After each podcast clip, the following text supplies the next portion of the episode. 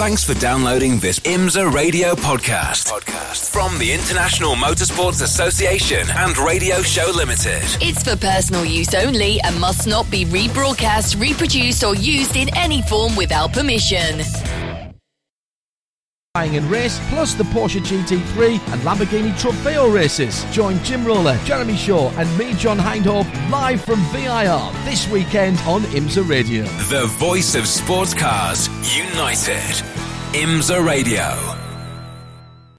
The RadioLeMans.com forum is full of people just like you. People who have opinions and aren't afraid to share them, just like you. People who love all forms of motorsport, just like you. At the track, on the radio, online. Go to RadioLeMans.com and click on the forum button. RadioLeMans.com. Follow Radio Le Mans on Twitter, Twitter. at Radio Le Mans. Live from trackside, this is IMSA Radio.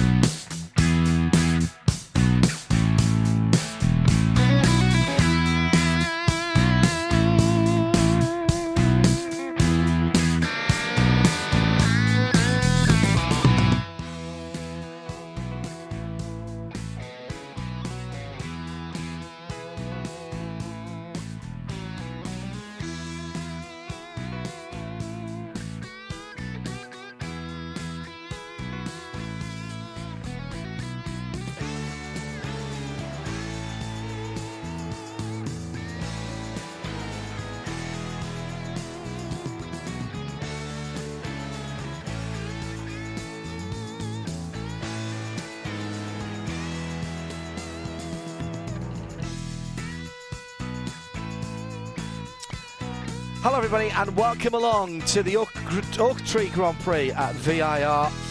Uh, we're just outside Alton in Virginia, a fabulous circuit and another packed weekend for the IMSA Sanctioned Series. It's all about the Grand Touring cars this weekend, and it's all live here on IMSA Radio.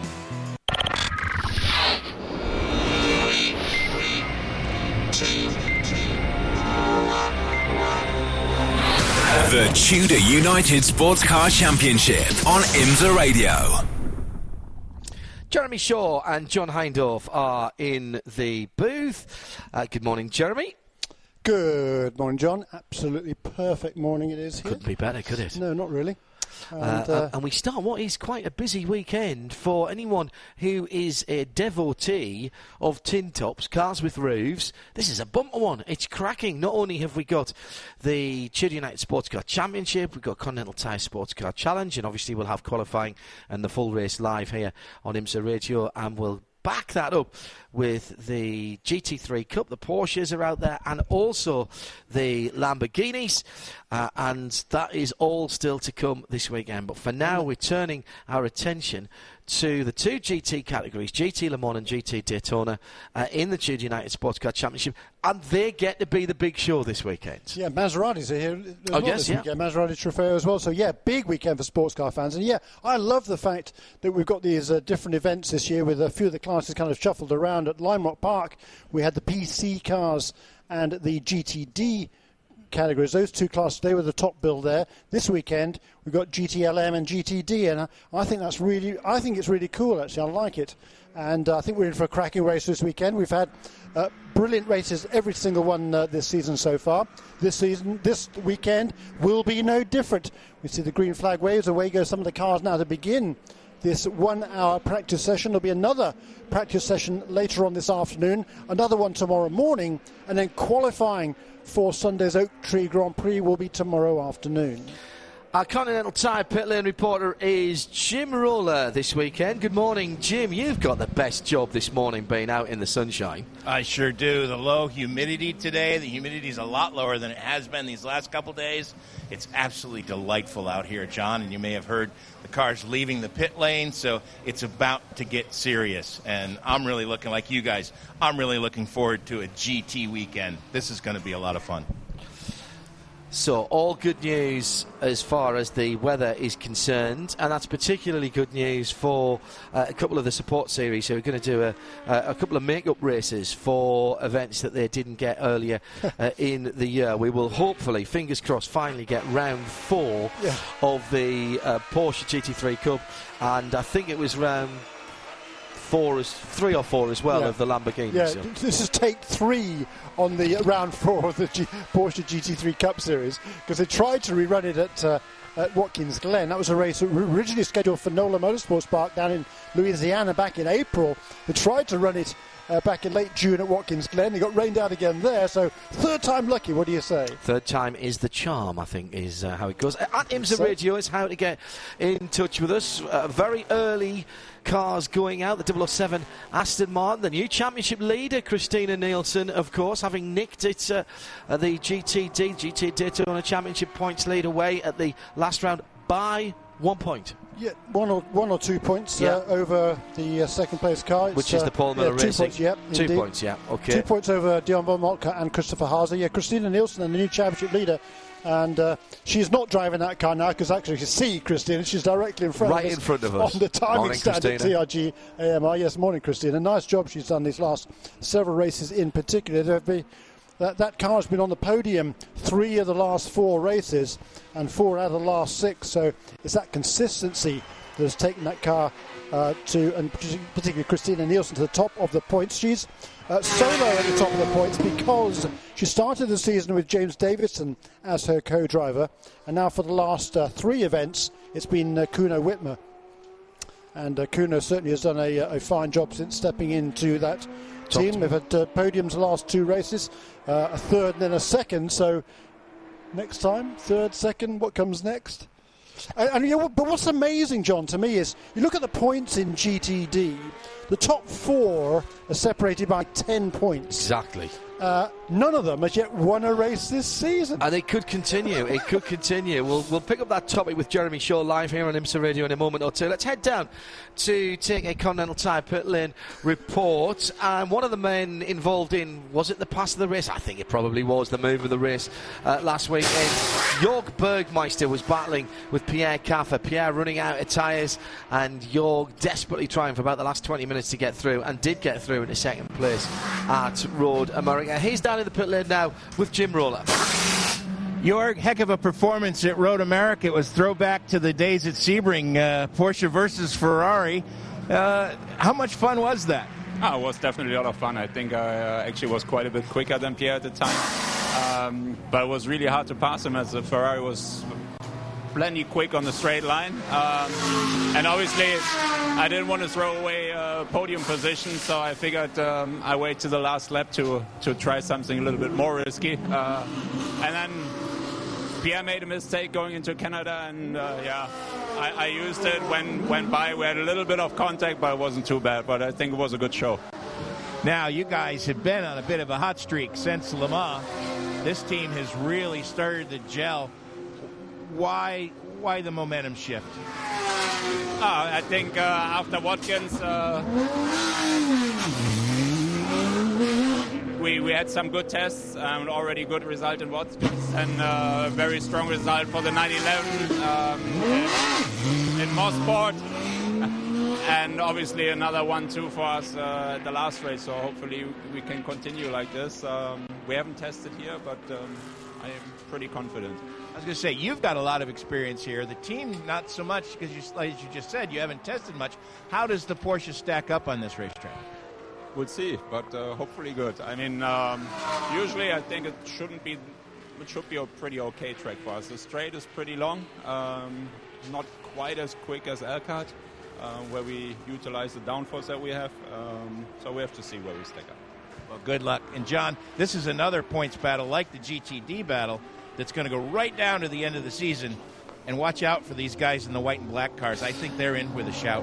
Yeah, and, uh, Jim and I were down at uh, Leith Porsche, down at Cary, down in uh, North Carolina on Wednesday night. Earl Bamber and Nick Tandy uh, on the on duty for Porsche down there, and there's a there's an optimism. There's a real optimism in Porsche at the moment. They're having a good time. They struggled with the last iteration of the Porsche 911, this new uh, 991 car in RSR specification. It's a completely different animal. It's been developed over a couple of years now, Jeremy, and they've found the sweet spot. There's no doubt about that in my mind whatsoever. Yeah, absolutely right. They've also got two drivers. Well, they've got four drivers who are, who are, super talented, but two of them in particular, Nick Tandy and Earl Bamber, who are just riding the, the crest of a wave of confidence after uh, guiding their the Porsche 919 to overall victory at the 24 Hours of Le Mans. Uh, those two drivers in particular, just uh, as I say, riding the crest of a wave, and uh, they are bringing all their experience to bear, just you know, winning success breeds success, doesn't it? That's exactly the case in the Porsche ranks. They've learned something, I think, on the car. Particularly, also, Michelin has come up with a new tyre for the last couple of races. I think that has been a big step forward as well. It just really does seem to suit the Porsche, and those two cars, well, Nick Tandy in particular, have just been a, a, dominant force the last couple of races. I mean, Nick Tandy's performance at the Le Mans 24 Hours was quite remarkable yeah. as well. Um, in the other side, the GT Daytona, uh, as we mentioned right at the start of this IMSA radio broadcast, live from VIR, a new leader for the first time this season by two points. Christina Nielsen is at the top of the uh, top of the charts as far as the points are concerned. She is driving for Aston Martin for TRG, and J- Jim Roller is down there right now. Christina, you come to VIR with the points lead. How does that feel? Feels pretty good. Um, yeah, I mean, we we would like to to continue down that road, but in the end, right now, we just gotta go back to square one and, and focus on setting up the car right and getting comfortable on track. Because without those elements, we can't do what we're doing right now. Were you able to test here at all? Were you able to test here at all, or is this all new? We did do a test day. Um, I haven't raced here before, so it was great that we got to test the car but got to test some different set of opportunities, um, and we're continuing from that now. So we're looking good so far. What are your impressions of this place? I think it's pretty awesome. I can't wait to race it. I think it's a really hard racetrack to, to race with the people at, so qualifying is going to be essential, but in the end, from what we've seen from all the other races, it's also about strategy and, and whatever you do throughout the entire race. It's not just about one or two overtakes. Do you have a favorite part of the racetrack? Not yet, but uh, I do think the S's are, are pretty cool. Now, when the point battle is this tight, when the point battle is this tight, do you keep one eye on what everybody else is doing, or is just straight laser focus on what you need to do with your car? I think um, the main focus is on what we're doing. I think that's what it takes to win a championship. So we're going to stay focused on what we're doing, but stay updated on what others are, are up to. All right, well, good luck. Thank you so much. It's uh, good to hear such positive and, and Jim Roller on fire straight away up on the top of the stand there, right in front of us, almost at the at the uh, in the sunshine right in front of us. Christina Nielsen red has flag, been John. ah red flag out on the circuit. Dennis Paul has flag in hand over the start finish line, which is I think to our left from here. Right, I think. Oh, is it? Yes. Further down over. Yes, Has that yes. moved then? No, it hasn't. No, it's just Okay. it's difficult to get some perspective here, obviously, always because the, the, the pit lane kinks, doesn't it? And, the- and Yes, the it front does. straightaway kinks here to the right. It's flat out, but it certainly isn't. You wouldn't term it as a, as a straight. Oops, hello. Bit of dirt underneath that car. And that car is in the pit lane at the moment, being the uh, IHG Rewards Club BMW, which has done some grass cutting. It's the, the white car, so that makes it the 25. Fastest car so far. Maybe it did take a shortcut. Wow. And there's a bit of clay in there as well. Big downpour last night. Cracked noses on these cars have been a feature. Uh, that and the Porsche uh, has had the, uh, I think, the most different front ends. Uh, this season, uh, as I said, the last two nights there's been a big downpour here, and the environs of the circuit uh, are nice and grassy and nice and green. And guess what? You don't get nice and grassy and nice and green without having a bit of water fall on it. Well, that's exactly right, and so it is pretty uh, pretty, pretty uh, soft out there. The uh, the the grass areas here, and uh, we've also we've had several practice sessions already this morning. I just had a walk around the paddock, and one of the, one of the cars that went off this morning was one of the automatic racing Aston Martins. Charles Espenlaub went uh, through the uh, through the grass uh, up through the S's that Christina Nielsen was just talking about and had a big off-course excursion, tore up completely the front of the car and all the underbody, and the same for Sebastian Landy in the Porsche GT3 Cup Challenge as well. And the uh, the Aston dropped quite a lot of fluid that needed cleaning up as well, right back Yes. down into the pit lane. Tore all the uh, the radiator mountings off that car. That's what the problem was there. Well, watching the GT Daytonas out here at the moment, uh, where another big name we're hearing about uh, interest. Just reading uh, this morning on Racer.com from Marshall Pruett that the AMG Mercedes Benz squad uh, looking for partners over here. I know Derek Walker has been uh, talking to them along with uh, along with another IndyCar team. Actually, the the there's quite a lot of interest in sports car racing from the ranks of the, the single seaters. So that's uh, an interesting story. Uh, racer.com if you want to find out a little bit more about that. A man who has plenty of experience of front engine sports cars, Yardley Hastings' finest sports car driver, I do believe, uh, is uh, is now, you have to call him Mr. Ambassador now because he is Oh. Corvette Ambassador to Europe. Uh, it is one Oliver Gavin down with Jim right. Roller. Mr. Ambassador, a Corvette ambassador to Europe. So, care to tell us how you parlayed that deal? It's ta- taken a lot of hard work, actually. Uh, it's, it's great to great to be, be able to, to be part of that and to obviously represent represent uh, Corvette and Camaro in Europe is is is great. And I've, I've worked with them over a number of years, but uh, now to actually have a, a Stingray on the uh, on the driveway is is fantastic. Now, this weekend, it's an all GT weekend. No prototypes to worry about. I bet that's fun. Yeah, it's it's it's, it's kind of nice. It breaks it up. It, it sort of brings another dynamic into to our racing. We know we're not going to get overtaken by anyone, so it's pretty much all all eyes forward. Uh, but uh, you know, our our class is so is, is so deep in, in competition that that uh, you know any one tiny little slip or, or, or mess up that somebody's going to get by you. Um, you know, we had some some great battles with the BMWs over the last couple of races. Uh, it seems to be a little bit harder to, to, to reach the other guys in our class at the moment. Um, but uh, we'll, we'll have to see how, how this weekend works out.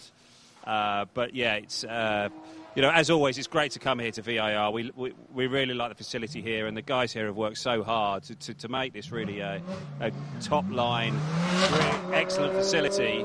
Um, and they seem to be the track that works the hardest through the whole year to improve their facility. And it's great to see, you know, that they, they really are trying to, to make it better for not just us as, as, as teams or as competitors, but also for the fans. Now we're into the back half of the season. The you know the end of the season. That's that light. It's, it's still a ways off, but that, you can see that light now. When the championship battles are so close, like they are in this category, what does it do to your race strategy? Are we are we just racing for the win, or are we racing for the win and thinking about points a little bit? Well, we- you know, for us, obviously, trying to get a victory is very important, but but it, it's also we've got really one eye also on where the sister car is in the championship, in the, in the drivers' championship, and if we can help them in any way, then we will. And and so. It's, at times we sort of feel that we that we are playing a little bit of, of backup for them, but that's the way it is. That's just the way things have shaken out. You know, after the first two races of the year, where they won both of them, uh, and then Long Beach didn't go quite right for us. We've we've sort of always been on the back foot in in, in, in that. So, you know, we've uh, Tommy and I know that we, we we've got to do that, uh, but we also know that if there's the opportunity there to take. Uh, you know, a podium position or even a victory, then we certainly will. We're not gonna, we're not going to shy away from it. Uh, but uh, yeah, it's it's important that uh, we do our very best for the team. All right, well, good luck. And John, I tell you, one of the things I love about Ollie is he answers the question that I didn't really want to ask, and is that uh, are you guys going to be helping out, or are you going to be going for the win? So now, now we know the answer to that, and I think he'll probably be sending Chip Ganassi a nice Christmas card. Yeah. Do you think? Picture of here's me next to my Stingray in the Yardley Hastings. exactly, exactly. Happy Christmas from the uh, from the Gavins. It is white as well, actually. It's a very pleasant car. Uh, that he's rumbling around in. Uh, he mentioned Camaro there, and I know there's a lot of people back in the UK who are desperate to know whether we're going to get a right-hand drive Camaro to go up, up against the right-hand drive Mustang, which is uh, due in the UK uh, next year, and uh, hopefully we'll we'll find that out in a. That's probably a, a Jim Campbell. Um, kind of question from GM rather than an Ollie question. But now he's now the ambassador, I feel we can't ask. We can ask those kind of questions. Uh, we are 16 minutes into this session. Nick Tandy from Wolf Henzler from Earl Bamber make it a Porsche 123. Numbers 911, 17, and 912. Hello, if you're here at the track and already getting some tweets on uh, IMSA at IMSA Radio. Uh, Randy Brink has just I tweeted in saying he's listening to us from the hog pen here at VIR now, which is uh, the hashtag or the uh, handle for the Twitter handle for VIR at VIR now at IMSA Radio. If you want to get in touch with us, it's four five four on your scanner frequency around the circuit. Um, not it's a big track here. Uh, you'll certainly get us uh, down towards the paddock side of things. Hopefully that's stretching out a little further, and the PA system as well, of course and we'll give you details. There, there is an FM frequency here as well, which we'll get you details of, and the Sirius XM frequencies or channel numbers for the race on Sunday as well. So 17 cars uh, are out on the circuit. Of how many were we expecting, Jeremy? Nine, 19, uh, was yeah, it? Yeah, 18 or 19. I think. the, uh, 19, yes. Well, yeah, I don't think the 58 number 58 Porsche will be out. out. That's uh, The right motorsports. yeah, it's been entered yeah. for the last few weekends, but hasn't hasn't shown. Mm, So I would expect uh, we would see uh, 18 cars.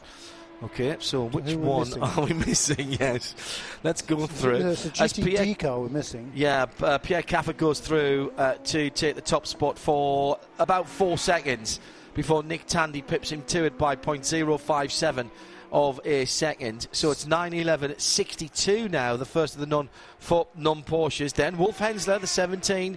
Then 912 Earl Bamber. Uh, those top four separated by just under three quarters of a second, and indeed the all bar the 25 BMW of Bill Austin, uh, Bill Austin, Bill Auberlen. Uh, so the, the top seven are all pretty much within a second. Bill Auberlen's nine tenths off at the moment. Get used to that. Really? Hmm.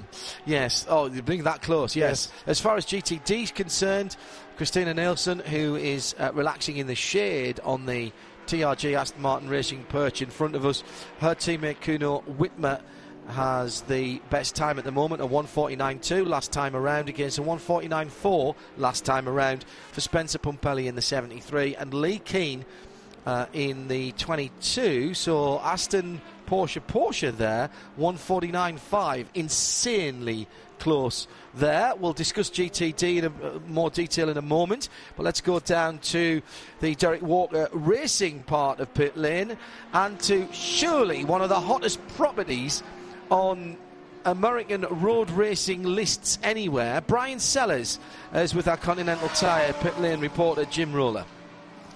Well, how's the job hunt going? it's difficult like every like every time. I think uh, we're we're lucky as drivers because we have the best job in the world. The only problem is is uh, when it looks like you're not going to have one, it becomes difficult. Um, but I mean that's that's part of the game. You know, this time of year is uh, difficult for everybody. So you just keep working and see what happens. Belated happy birthday. Uh, it'd be a great way to spend the weekend on the top step of that podium, wouldn't it? Yeah, absolutely. Thank you uh, for the birthday wishes, and it, and it would be. I mean, we, we feel like we have a little bit of unfinished business from here last year. The Ferrari getting us on one of the last corners on the last lap, and um, you know, I, I can speak for Wolf and everybody at Falcon and saying we absolutely love coming here. It's one of the places that you get excited about coming back to. So uh, it would be it would be a great birthday present, and I think Wolf is supposed to finish this weekend, or that's how it's scheduled anyway. So I keep telling him it's all up to him. My birthday weekend hinges on him. No pressure. no, none at all. Now, the the other Porsche guys up the pit lane a little bit have been on a bit of a roll. Is any of that uh, momentum trickling down your way? Well, I mean, I think you can look at it in a couple ways. Certainly, um, the momentum is in their favor, which makes it a little bit more difficult on everybody else. But uh, at the same time, obviously, that means the Porsche's BOP has been strong and, and the performance of the Porsche has been strong. So hopefully, we can come to a place like this and um, you know take advantage of, of the strengths of the car.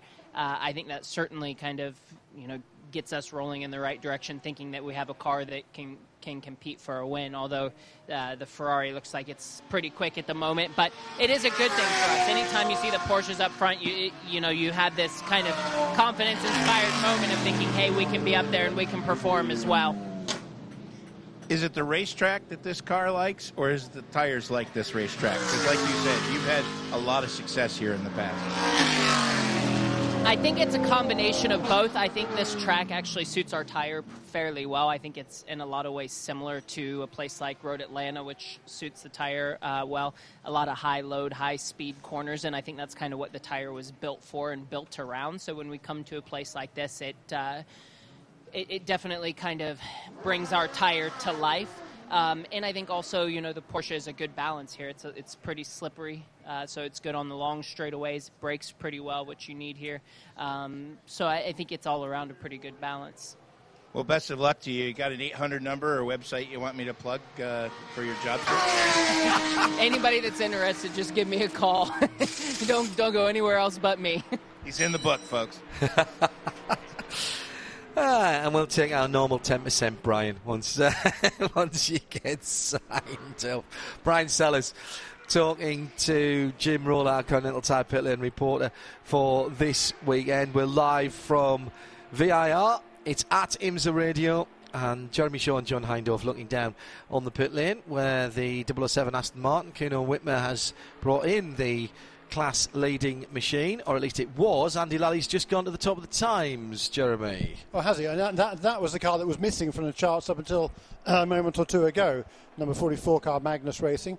Although it's shown to fi- uh, five laps already, so why that wasn't, uh, you know, whatever. It's now top of the charts. We have all 10 GTD cars out there, so all 18 cars accounted for. Just talking about the Aston Martin, though, uh, a slight balance of performance yes. restriction um, on that car since the last round.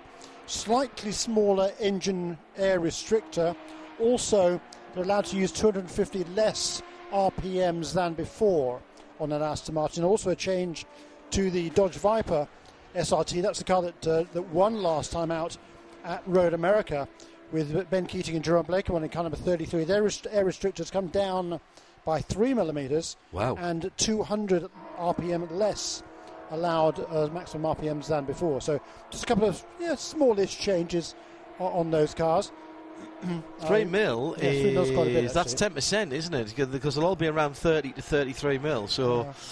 Um, depends whether you've got a single or double restrictor, of course. The good news for the Viper is, of course, that it has a huge engine and bags of torque. So making power at the top end is not necessarily what that car is about.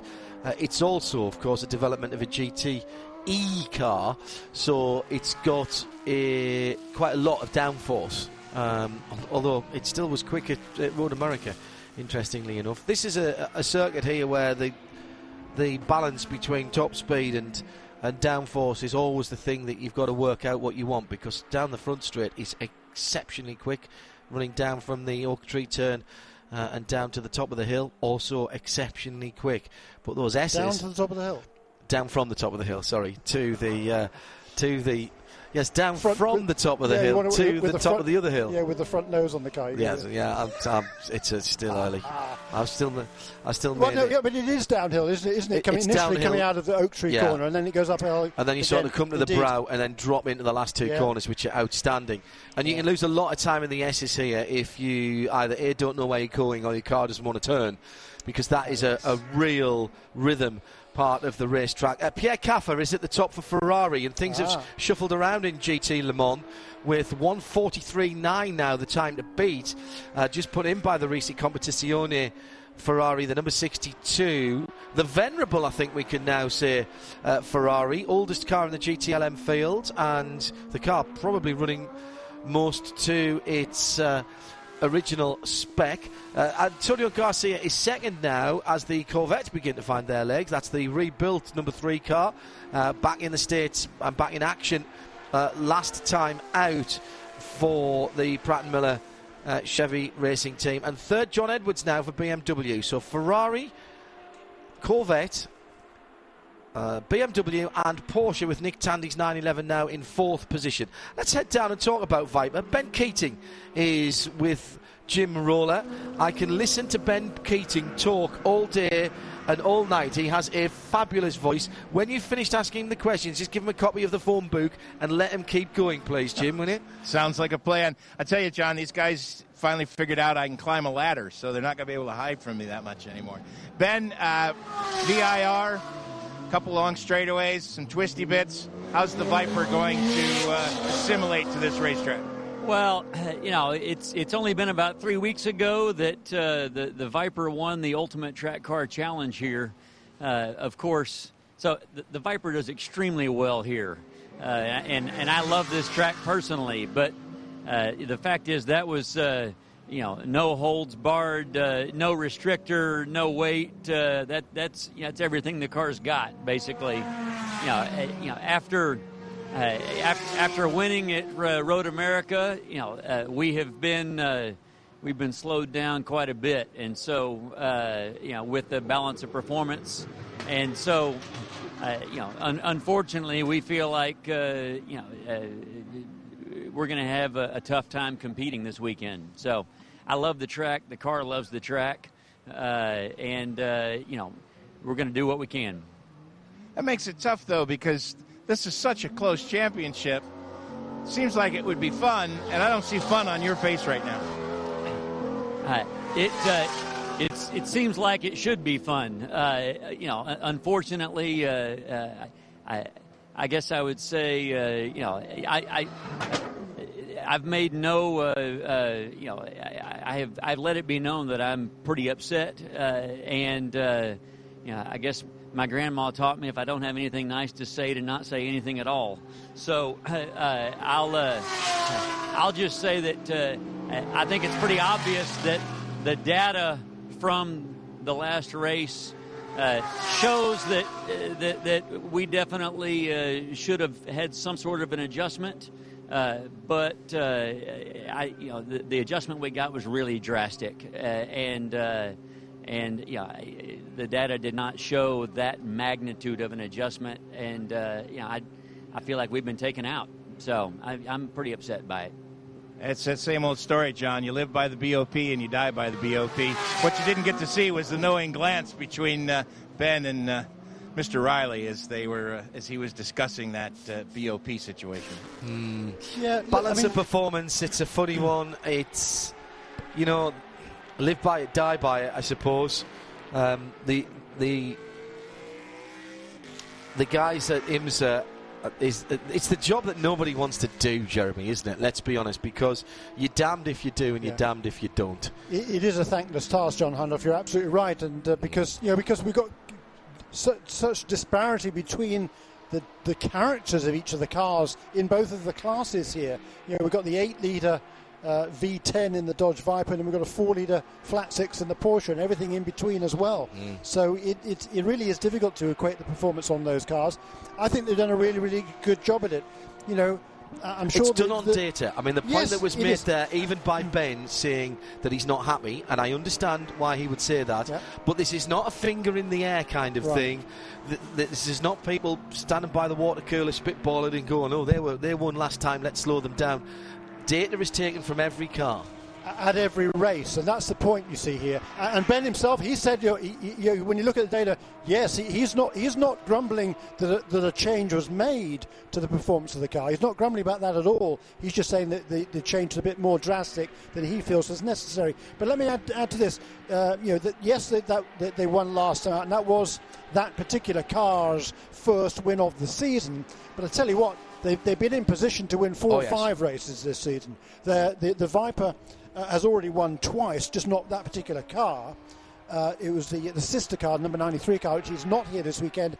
It's competing just in the uh, North American Endurance Championship uh, events this season. So that car will be back for Road Atlanta for Petit Le Mans. But I think the point here that uh, from the, from the from the IMSA side of, of things is that this car has been super fast all year long. For one reason or another, uh, they've only won the one race in that particular car, but it has been the car to beat all season long. That and the Aston Martin, they've been the two fastest cars on a kind of a regular basis. The Porsches, they've been super consistent, Yeah. and they've got, of course, strength in numbers as well. But um, it is a thankless task, but you know, I, I- do believe that, that, that there was a, a change needed to both those cars, and they have uh, they have made a change to both of those cars, and we'll see what happens at the end of the weekend. Yeah, you know, you- you're always upset because you the teams work so hard to gain their advantage to, to win the races. It's not just it's not just luck. It's not just something that's pulled out of the sky. It's not just a, a one-off uh, reason for, for, for success. Um, so when the teams are pegged back a little bit, yeah, they're rightly upset. Hmm. But at the end of the day, now they've just got to go back to the to the board and work harder, and uh, and that's you know that's what it takes. The good news is that they're not making changes every week on the on the cars. That's Correct. the important thing. They're not shuffling around constantly up and down and back and forth. There are two or three changes they'll make during the course of the season, but it's all for the right reasons. And I think I think they've been really really close this year. All- and that's it for the season now, by the way. There will be no more this Is that right? season. Um, certainly for GTLM, I believe they've used the. Uh, the three parts of the season as Yeah. it's split up. It, it is also that's mandated at various times, and you can't do it um, within a certain amount of time of a race, and blah blah blah. It, it's it, it is again what I would say is it's a thankless task, and they've tried to make it as scientific as, or they have made it as scientific as possible. It's much like the FIA WEC, where for the most part the equalisation of technology, as they call it, comes down to the same thing, trying to give everybody a similar set of performance parameters. Um, they're only done at certain times and, and they run from one year to the next for the, the P1s. The issue is here, Jeremy, you are going to get cars. The, the Turner BMW, for example, will be stronger at some tracks than it is at others. Yeah. And what you can't do is fall into the trap, as some other series have done in the past. And I think particularly of touring car series where they have success ballast. That's a different thing. You win, you get weight. You don't win, the weight gradually comes off again. I- really don't like that. I think what you've got to do is make sure you don't fall into the trap of saying, oh, you know, Porsche were great at this race. Well, it might have been raining and it might have been a Porsche type of track, and the guys at Porsche might have just done a better job. There's much more to performance than just performance balancing. You know, it, it's strategy, it's the car, it's the drivers, it's the team, as well as the performance of the car. Yeah, I agree, and you know we talk we talk about it every weekend. It's horses for courses. Some some racetracks will suit some characteristics of some of the cars better than some of the other cars. Here at uh, Virginia International Raceway, there's a, there's every mix you can imagine here. We've got a whole bunch of uh, of S's, you know, where where the car needs to change direction. We've got long straights as well, so. It's going to be interesting to see how we are. But you know, if we look at the, the early stage of this session in GTD, from first in class back to uh, well, back to ninth place, it's covered by eight tenths of a second. That's all the different manufacturers. It's close.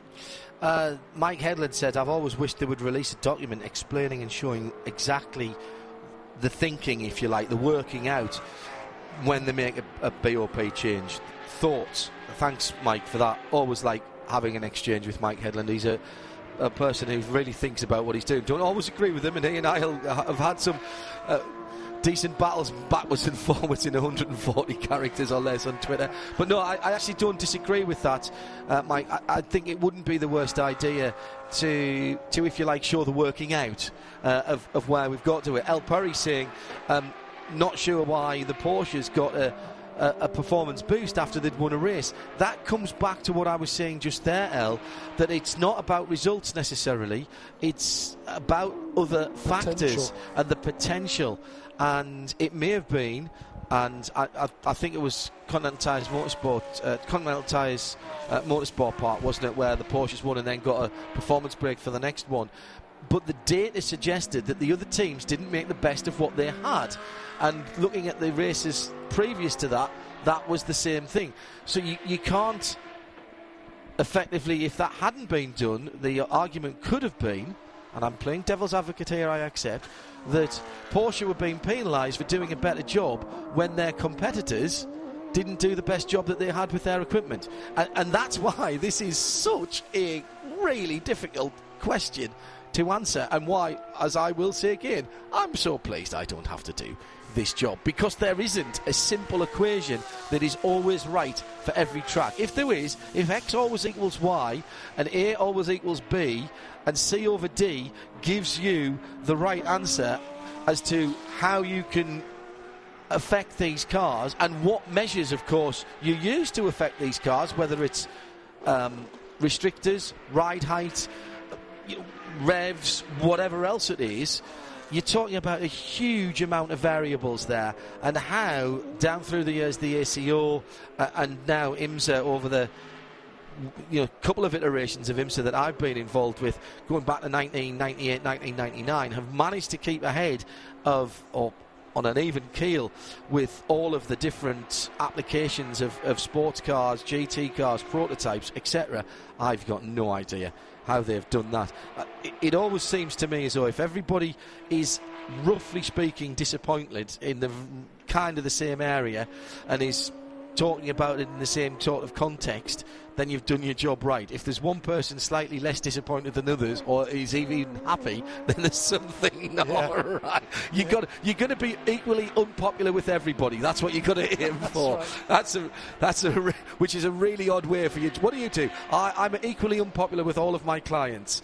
Uh, uh, someone who's been doing a good job uh, this morning so far, and is clearly very popular with his team, is Pierre Kaffer. Giancarlo Fisichella has just jumped in to the Risi Competizione Ferrari but not before a 143.9 put that bright Rosso Racing red machine at the top of the timing and scoring monitor. And Jim Roller is down there now. Well, we talked earlier to uh, one of the protagonists from the uh, end of the race at Road America. We'll talk to uh, Pierre Kaffer now and get his his side of that uh, story. That was a heck of a finish at, at, at, Road America. Had you just used up your tires?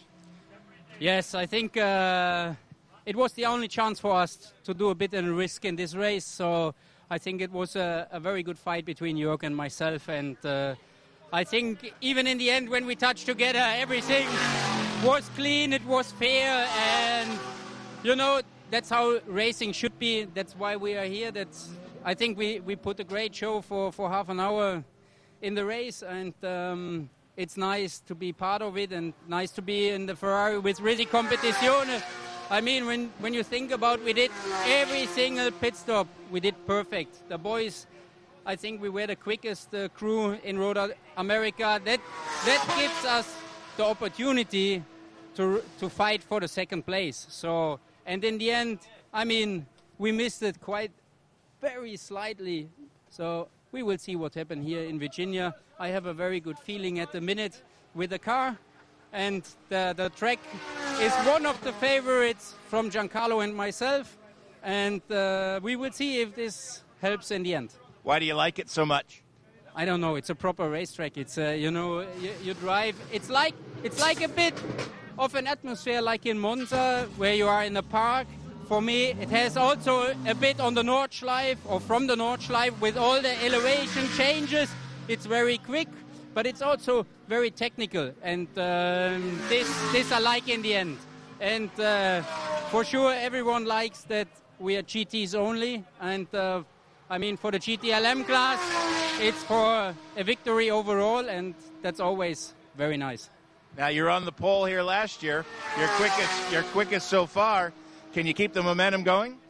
Oh well, it's still 20 minutes to go, and um, I mean, the GTLM class is so tight at the minute that uh, I would not put my money on any car. So everyone could be in the front, and that makes it so exciting, this, this kind of races. And for me, the Tudor United Sports Car Championship, especially in GTLM, is one of the toughest, in my opinion. All right, well, good luck this weekend. Thank you. Just uh, underlining that, Jeremy. Yes. Look at the top four in class. Yeah, so cool. We've got a Ferrari at the top then, uh, 143.9. Porsche in second place, 144.1. Corvette in third, 1 minute 44.2. And a BMW in fourth, 144.3. So uh, four tenths of a second, four different manufacturers. Super cool racing. And you wouldn't put your house on any of them, no. frankly. Uh, you know, going back to the whole BOP thing, it might look in times as though someone's got a huge advantage, but you've still got to get through the race, and I think that's another. Uh, it's another thing that you've got to think about. It's another element to all of this. And when you look at what Risi did to keep the, the Ferrari in contention, which is, I believe, the car with the which is closest to its homologation, has the least number of waivers of all the GTLM cars out there. It's the oldest GTLM car out there. They were doing 12.1, 12.2 second stops for a full fill and, and getting the car out. And, you know, they gambled on not taking tyres at the end uh, of the race, and that, I think, ultimately cost them. Uh, as the BMW number 25, which was having its issues earlier on. Yeah, it was off the road early yeah. on. Bill Auberlen uh, was the uh, initially the fastest man on the track, but then uh, took the car off road. Somehow did some damage to the front. That damage now been repaired. New nose on the number 25 car, and Dirk Werner out now to uh, t- start turning some laps. Number 25 car, it's uh, eighth and slowest at the moment, but uh, I'm sure Dirk will be up to speed before long. He's certainly flinging the car through the S's there. You're listening to IMSA Radio live from Virginia International Raceway, VIR, at IMSA Radio. Uh, use the hashtag OPGP, OTGP, Oscar Tango Golf Papa this weekend, Oak Tree Grand Prix. Sounds like we should be flying a light aircraft with that one, but uh, that is the hashtag. The uh, session still has uh, just under 18 minutes to go. There's a spin for the 97 with Michael Marsal, the fastest car in GT Daytona. The BMW has gone around. Going down into, uh, going down into the oak tree. Um, I was downshifting from second to first, and felt like the team finally got all out of whack. I just waited too long to do the downshift for the split. Wow, so Michael it sounds Marsal on the radio yeah. there, su- suggesting that uh, there was a was, a was it a problem you saying with the downshift from second to first gear? What? when he, he thought he'd waited long enough to shift down into first, but when he shifted down into first, it uh, locked him up and spun him around. Yeah, it was in the first part of that double apex right hand. Then So difficult the uh, far end of the racetrack, the southern end of the racetrack. At the time, he was he was actually following Dirk Werner. Werner had gone past him, I think, on the front straightaway, maybe Yeah. into turn one. And so Michael Marsal there was trying to hold on. That's the GTD car against the GTLM version of the uh, Z4. Quick loops it around. There's an onboard shot, as we can see. And uh, yeah, just got a bit too uh, bit too hard, a bit too early with that downshift. Perhaps locked up the rear wheels, and around it went. No harm, no foul. Michael Marsal continues in that car. Just the 18 cars then. Just, just uh, on that same lap, Kuno, Witt, Kuno Wittmer gone to the top of the charts in D, GTD. The 007 Aston Martin, fractionally faster than the uh, time turned a little while ago by Markus Palttala in car number 97.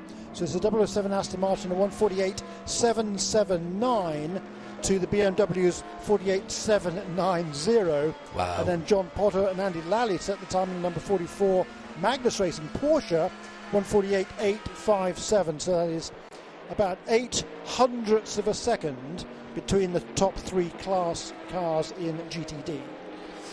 I, I do think uh, we've got eight GTLMs and what ten GT Daytonas, and okay, 18 cars. Uh, in a, a, a level of racing like this, a lot of people will, I'm sure, be saying, "Oh dear." But remember, this is only half the field, and the idea here is to let the GTs have their moment in the sun, which it is sun as well at the moment, and also planning for the future with a potential of far more GTD and GTLM cars next year. You get to the stage where you put, you know, I suppose you could probably get 25, 30 cars around here, but, but much more than that and many more classes, Jeremy. And all you're doing is setting up to have not enough racing and I, I love I love the safety cars that we have here. They're all pretty, they're all fantastic, but I like to see them at the start of the race and then disappearing when the green flag and not coming out again. And you know, you put too many cars and too many classes on a track, particularly a sinuous track like this, and you're asking for trouble, frankly.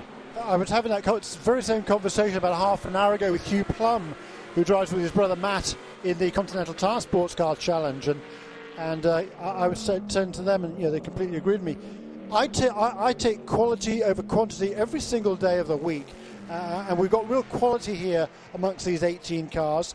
Uh, there's one of the GTD cars, the, the Compass 360 Racing Audi. They're still getting up to speed with that car, but uh, n- even now they were within. Oh, within just over a second, actually, the quickest time. So they're making big strides there down at Compass 360 Racing.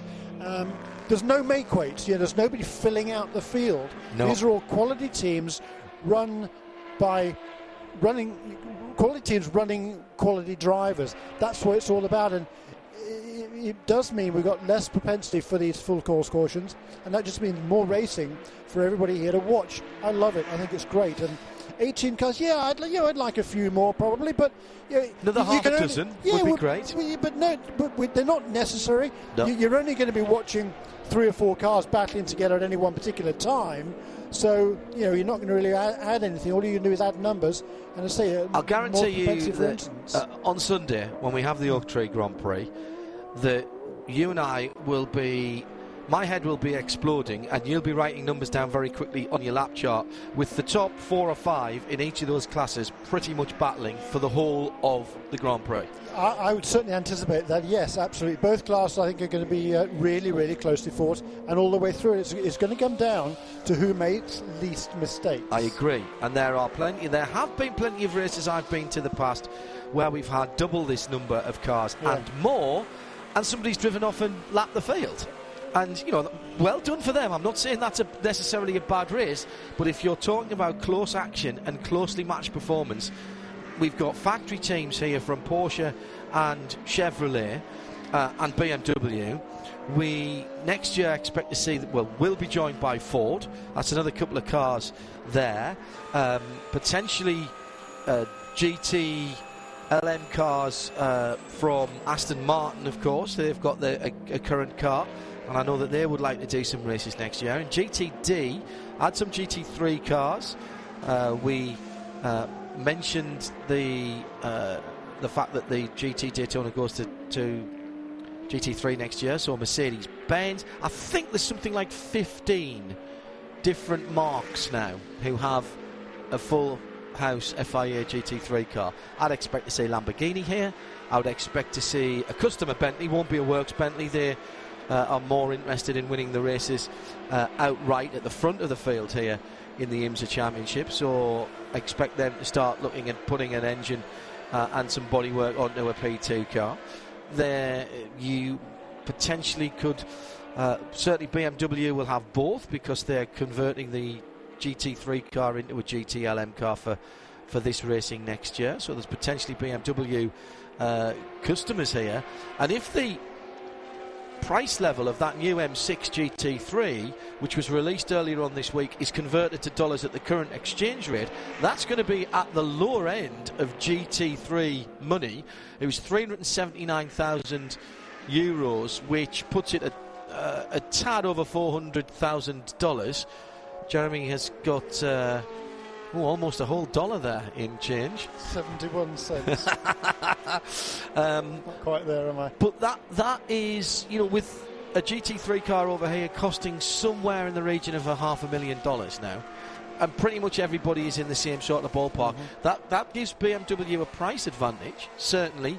And I can imagine Marshall Pruett was saying on Midweek Motorsport on Wednesday, um, which I thought was very uh, astute of him, that the the BMW brand is one of those brands that for whom for the people for whom it matters, it matters a lot indeed. They are real advocates and real fans of the brand. The guys that love it really love it. And at that sort of price point, that is going to attract people who are doing other types of BMW racing to say, do you know what, we could have a GT3 car and go and race at Daytona, at Sebring, at VIR, in the big show. And I think that's a very valid point. Uh, we've got the new um, GT3 uh, R8 coming next year, the Huracan GT3, as we've mentioned as well, on the same platform. Five R8 GT3s, and the new R8 GT3s are destined for America, as we've got just under 10 minutes to go. Uh, and that's before you add in any of the uh, the other brands that aren't rec- uh, re- uh, aren't represented uh, right here, uh, right now in the in the Tudor United Sports Car Championship. So before we all run around with hair on fire, shouting the sky's falling in, let's revel in what we have here and look forward to what we might have uh, next year, as uh, we have still got the end of the season, of course, to to resolve, and championships are in the balance. Still racy ahead, but things getting interesting behind them in GT Le Mans, Jeremy. Yeah, Antonio Garcia improved in the number three Corvette to a 1 minute 43.976. That is precisely 0.039 of a second slower than the time said earlier by Pierre Kaffer in the number 62 Ferrari. So, i.e., uh, basically a little more than nothing between those two cars. Jörg Bergmeister still third in the number 912 Porsche, 144.1. And Lucas Luhr, the BMW car number 24, next up, 144.3. So really close in GTLM. In GTD, it's still Christina Nielsen, the car time set by Kuno Wittmer, just ahead of the BMW of Michael Marsal and Markus Palttala. And in third place, John Potter and Andy Lally in the Porsche. Uh, at Fair Use, one of our regulars here on IMSA Radio and RadioLeMans.com says if I drive very fast, I could get to hashtag Oak Tree Grand Prix. I'm stuck in Williamsburg, Virginia. It's a family thing. You need to have an emergency somewhere else, don't you, so that you can leave and come down. It's going to be worth watching. And a couple of people, including Mike Headland, again onto us here, saying with the full GT3 spec, the AM drivers are all going to be very close next year. It'll make the racing even better. And what about a caddy in GT Daytona next year with a GT3 customer car? All possible. All possible. Yeah. And with certainly, no certainly on their radar, uh, Cadillac's radar screen, no question about and that. with no GT3 Corvette here, that would give GM the presence in that category. Um, although whether they would want to race that and a GT LM, I don't know. But by some form of osmosis, as I was literally beginning that sentence, uh, Jim Roller says that he's down at Corvette Racing, and uh, Doug Fehan would be the man to ask. So let's ask him, Jim. Go ahead, Jim. There we go. Got to got to turn it on, John. Uh, Doug, we're just having a, a philosophical discussion about next year and GT3 cars coming to GTD. Might we see a Cadillac? It's uh, very difficult to say if that would be the case at this point in time, and, and I don't say that to be elusive. I do say that because we are considering many, many, many different options for our race program next year. When we get a little closer to the end of the year, we'll be able to sit down, have serious discussions. Uh, ourselves at Chevrolet, obviously the people at Cadillac, funneling that all through Mark Kent and Jim Campbell.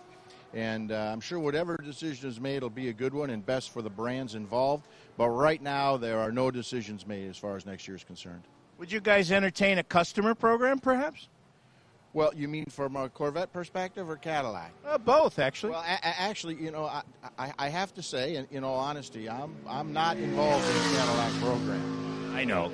Uh, but from a Corvette program, we would uh, we would certainly consider that. It it as we're building vehicles, you know, we've not ever built a GT3 car. We have a very good partner in Europe who who is uh, uh, endorsed by us to do that in Reeves Callaway.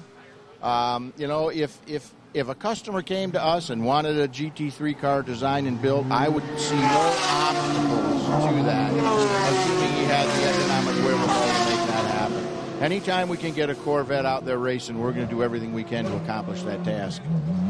More to this event this weekend. How much fun is it to come here and just race the GT cars?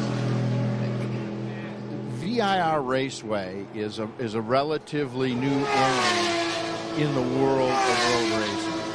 And each year we come back here, there's some level of improvement. They are continuously doing what they need to do to raise this place to a preeminent position. The drivers love the racetrack. The facility is pretty much equal to any place we go. When you look at the accommodations, the paved paddock, everything that they've put in place here has really, really raised the bar on other facilities. So we enjoy coming here. It's a fast racetrack. It's a nice part of the country, and I hope we keep it on the schedule for a long time to come. Tough competition in this class. About what, maybe four points separate the top three in the drivers' championship. Probably about the same in the manufacturers' championship. How much fun is it to have that kind of competition for you guys to race against? I wish the competition on the racetrack was as close as the point standings indicate, okay? Right now, we're not there just yet. So uh, I think at the last race you looked, it was Corvettes versus BMWs and Porsche versus Ferrari.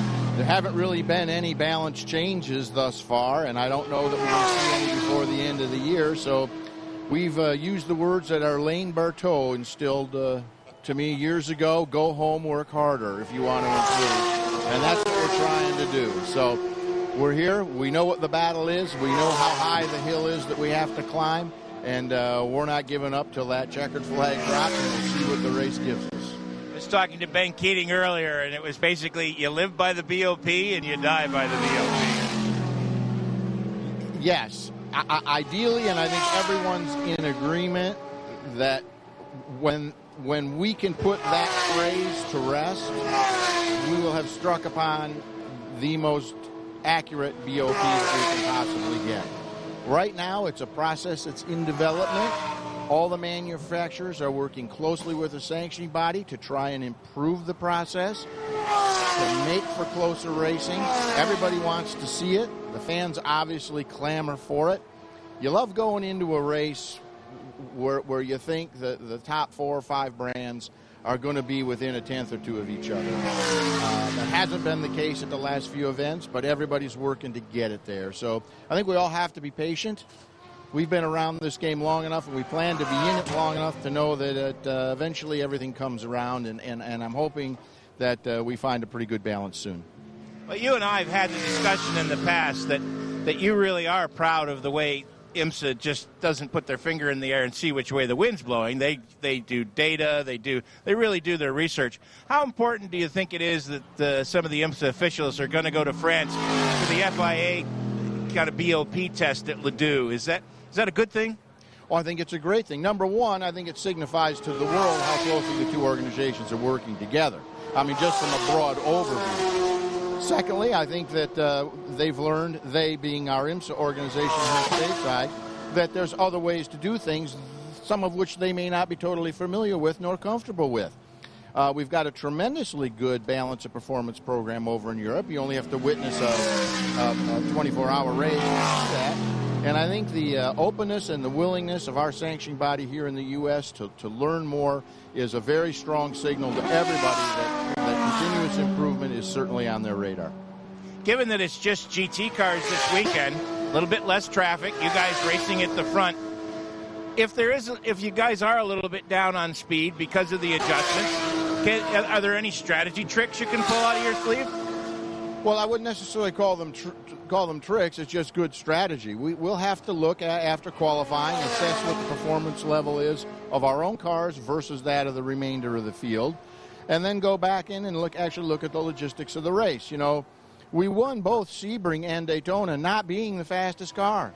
We won it because we had a great strategy and we had a fair amount of good fortune fall our way. 25% great car, 25% great team, 50% good fortune. We're going to do the same thing here, although the race is only two hours and 40 minutes. The same principles apply. We'll go back, we'll look, we'll look at what our prospective fuel economy can be, we'll look how the race pans out. This has to be something you do on the fly all the time in order to be effective. We used it before and we'll continue to use it again here. Now, the race is never over till it's over. I mean, we never give up. Here. So the fact that we may not have the fastest car or we may be considerably slower than the other cars does not mean that we don't have a chance to come away with a victory here. Thank you, Jim. Yeah, John, what's interesting to me, I'm just looking through the, the fastest laps in GTLM in each of the races this season. I, for me, it makes interesting reading. Uh, we heard there that um, yeah, the Corvettes won the first couple of races of the season, and uh, it was Jan Magnussen got the fastest lap in the first round of the championship at Daytona. Second round championship at Sebring, as the BMW had the fastest lap of the race. Third race of the season was also a BMW that was quickest. The fourth race, it was the Ferrari that was the fastest lap uh, during the race. Uh, and since then, it's been a BMW, uh, a Corvette was fastest in the race, at Canadian Tire Motorsport Park, and then last time out uh, it was uh, the Porsche. So I think that's a pretty damn good spread. Yeah, true. And, and I, I just think that certainly, you know, the, the Porsches were super, super strong last time out. But for me, from my perspective, and hey, I don't have all the data uh, at my disposal here for certain, but it strikes me that the, the, the latest tyre that Michelin brought out really does seem to suit a couple of these other cars perhaps better than the Corvette. But the Corvette did set the fastest lap in a race at Canadian Tire Motorsport Park. You, you can't discount that. The car was fast. Whether it's consistently fast, of course, is uh, the key that's going to bring him victory on race day. But the, the the speed is there, and I think perhaps, and even the Corvette guys were they were all telling us we haven't really got the balance right on the car for the last couple of races. So this weekend, who knows? Uh, in the early part of the session, certainly, Jan Magnussen right there, Yep. and Antonio Garcia. Now that Corvette Point second zero three nine Yeah, of a second. exactly. Uh, checkered flag has come out. That's why I love working with people like Jim Roller and Jeremy Shaw, because while Jim was getting that great information from Doug Fehan, and I love Doug's take on the whole argument that we, well, not argument, discussion that we were having about BOP earlier on.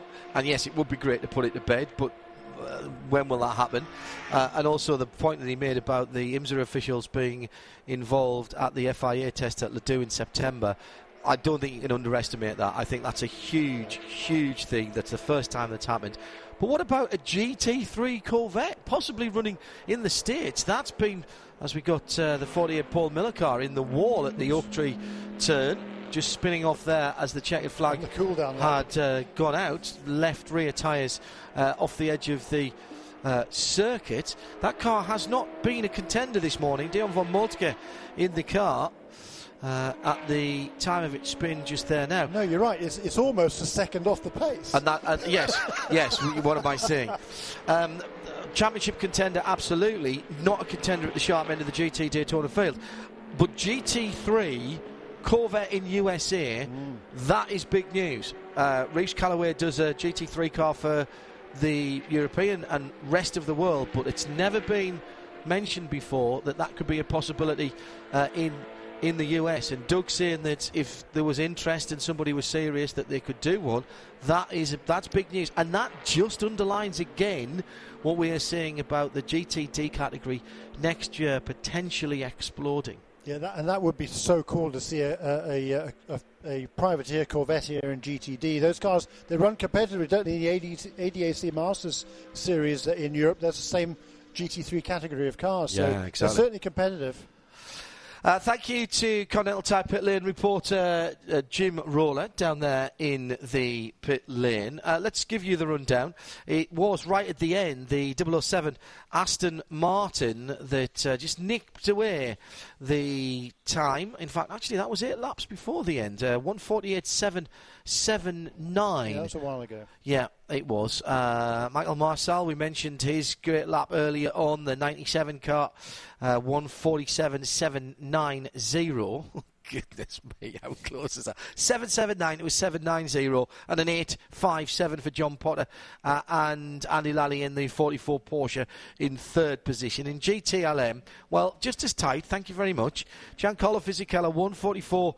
Uh, 143, excuse me, 937. I seldom go down to all the decimal places, but recently in these two GT classes for the Tudor United Sports Car Championship, we have had to to split the cars. 143, 976. So 0.039 of a second between the Ferrari and the first of the Chevrolet Corvettes. Uh, the 912 Porsche in third, fully two and a half tenths back on a 44 1. 44 3 for Lucas Luhr, the first of the BMWs, the 24 car. Uh, the 25 car struggling just a little bit this morning. Uh, that is a couple of seconds away, and that is a, a much bigger gap and is half a second away from the next car uh, in line, which is the number four uh, GTLM Corvette. I wonder if the 4 and the 25 were doing something different on tyres out there, and they were on a different strategy. Four car did 27 laps. Which is as mu- as many as anybody other than the 24 did. So that's a, an interesting one. Maybe we'll find that out a bit later on. Uh, so there we have it then. It, it is the first free practice session for the Tudor United Sports Car Championship here at VIR. The Oak Tree Grand Prix is on Sunday. And uh, Jeremy Shaw, John Hindhaugh, and Jim Roller will be back to make sure you miss none of the action in the rest of the sessions. Full coverage of the Tudor United Sports Car Championship, including qualifying in sound and vision, and it's all live here on IMSA Radio. This program is a production of IMSA and Radio Show Limited. For more, visit radiolemans.com.